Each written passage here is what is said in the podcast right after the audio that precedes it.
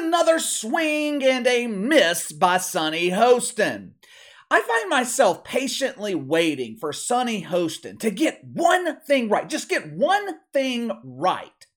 I disagree with Jemele Hill 99.9% of the time, but over the years, there's been a time or two where I found myself actually agreeing with Jemele Hill on something. Sunny Hostin? Sunny Hostin is residing in the Joy Reid category, someone I never agree with. But at least Sunny has two things going for her. I don't think she is evil, and she's a hell of a lot better to look at. We often discuss television ratings here on the channel. When talking about TV ratings, I can usually figure out why something is a success or why someone or something is a huge embarrassing failure. For example, the NFL. We all know why the NFL draws big ratings. I can explain why a show like Yellowstone is the number one show on cable.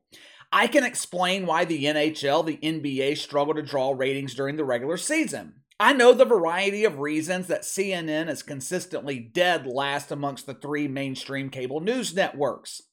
It's rare that I come across a show where I am completely baffled at their success or failure. The View is one of those shows. I do not understand the appeal to this show. I cannot explain why The View is the number one daytime talk show on television.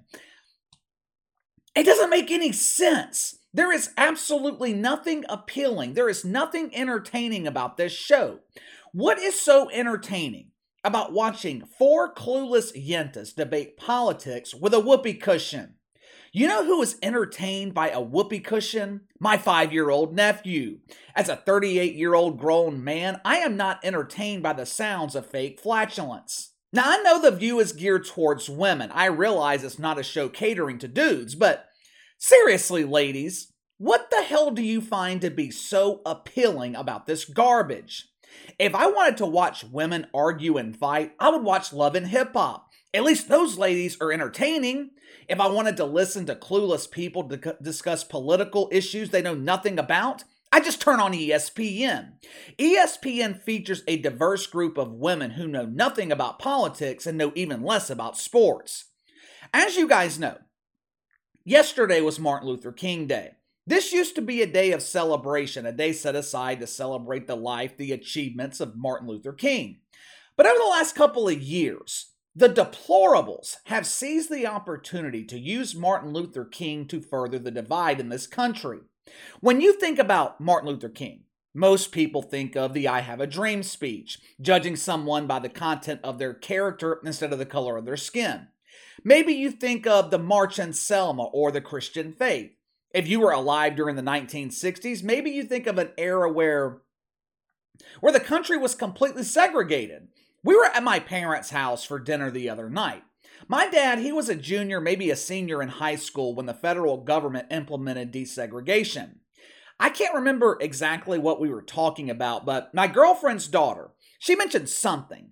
My dad started telling her about life in the 1960s, the separate bathrooms, how black people were not allowed in white restaurants. As he was telling her all this, she was completely dumbfounded. She had no clue that's how life was back then here in America. Even someone like me, born in the 1980s, I can't imagine a society with black and white restrooms. Hell, we have progressed or regressed so far all these years later they are now wanting to get rid of men and women's restrooms. Let's all hold hands and use the bathroom together. All genders and species are welcome in the genderless bathroom. Men holding hands with young women. Megan Rapinoe holding the handle of the non binary shovel. Martin Luther King, he changed all of that. There are so many positive things to celebrate with the legacy of Martin Luther King, but for some reason, Every year in January, the shitfucks like to focus on the aspects they know will divide us. The legacy of Martin Luther King was the lead topic on The View yesterday morning. Sunday, 24 hours prior, the New York Times published an op ed by some dude named Esau McCaulley. There is no need for you to read the article because Sunny Hostin essentially repeated it verbatim yesterday on The View. We used to call this plagiarism. But when someone like Joe Biden or Sunny Hostin rips off someone else's work, the media likes to call it brilliance. Yesterday morning on The View, Sunny Hostin, she lectured the audience on what we're overlooking with Martin Luther King's legacy. She wanted you to know there's something really, really important being overlooked here. We should not remember I have a dream. We shouldn't remember judging someone by the content of their character. No, no, no. As an evil white man, born 20 years after the civil rights era and over 100 years after slavery was abolished, Sunny Hostin informed me that I owe her something. Watch for yourself. I think the biggest problem with uh, Martin Luther King Jr.'s legacy is that people misinterpret his legacy.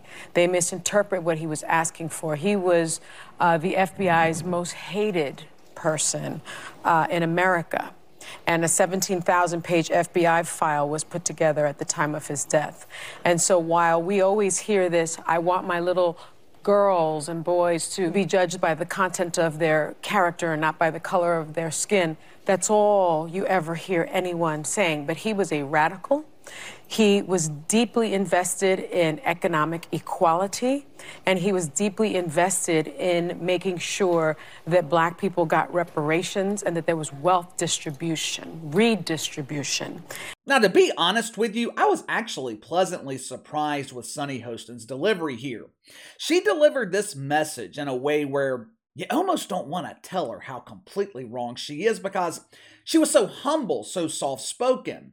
Normally, Sunny Hostin is loud and in your face. Maybe she was a bit monotone here because she was reading her script from the New York Times. Either way, it doesn't matter because the sentiment was absolute bullshit. Number one, this country owes you three things life, liberty, pursuit of happiness. That is it. The rest is up to you. I don't owe you reparations because of something that possibly happened to your great great great grandfather almost 200 years ago. And I say possibly happened because unless you've tracked down your family heritage, you don't know if you're a descendant of slaves. If you really want reparations, you should not be seeking them from America. If you're seeking reparations, why don't you look to the people responsible for selling the slaves? Now, of course, the media, they don't want to talk about that. Black on black crime is now a forbidden topic in the mainstream media. They view that as a victimless crime. According to the mainstream media, the only time a black person can be a victim is if the perpetrator is white. But let's talk about reparations for a second. Let's have a serious talk about reparations. Sunny Hostin, she is referring to the final sermon of Martin Luther King. Now, in that sermon, he was talking about the wage gap in the 1960s between black and white families. Back then, during the 60s, income for white families was 40% higher than black families.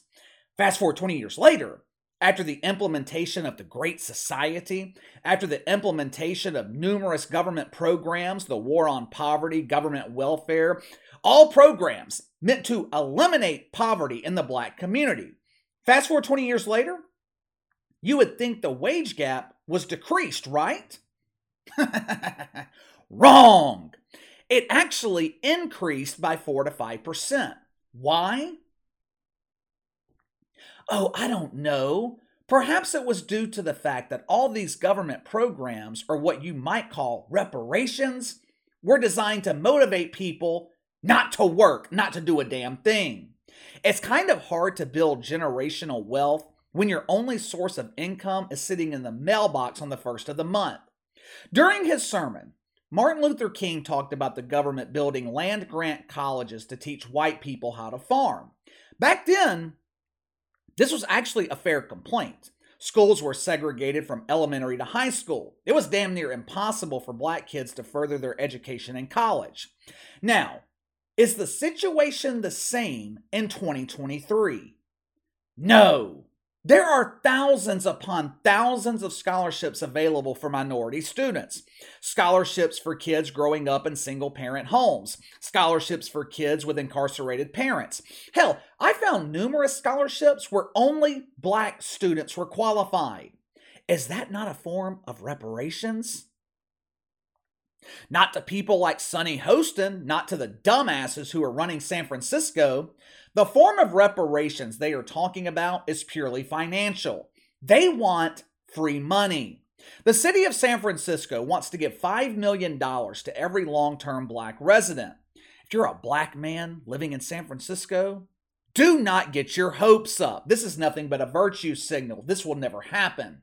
But let's assume for a second that it did. Let's assume for a second. Every black person in San Francisco, hell, every black person in America, was given $5 million in reparations. What do you think would happen? I'll tell you what I think would happen. The ones that are driven and motivated would put the money to good use.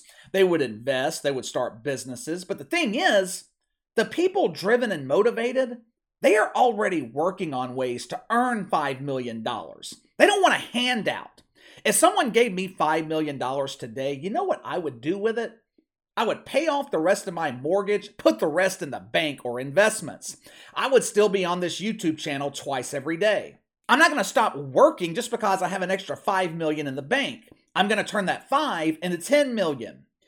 If you gave every black person $5 million, hell, if you gave every American, no matter the race, $5 million, most would be bankrupt within five years. Why? Because money doesn't change who you are. If you were lazy and broke before, the money is not changing your work ethic.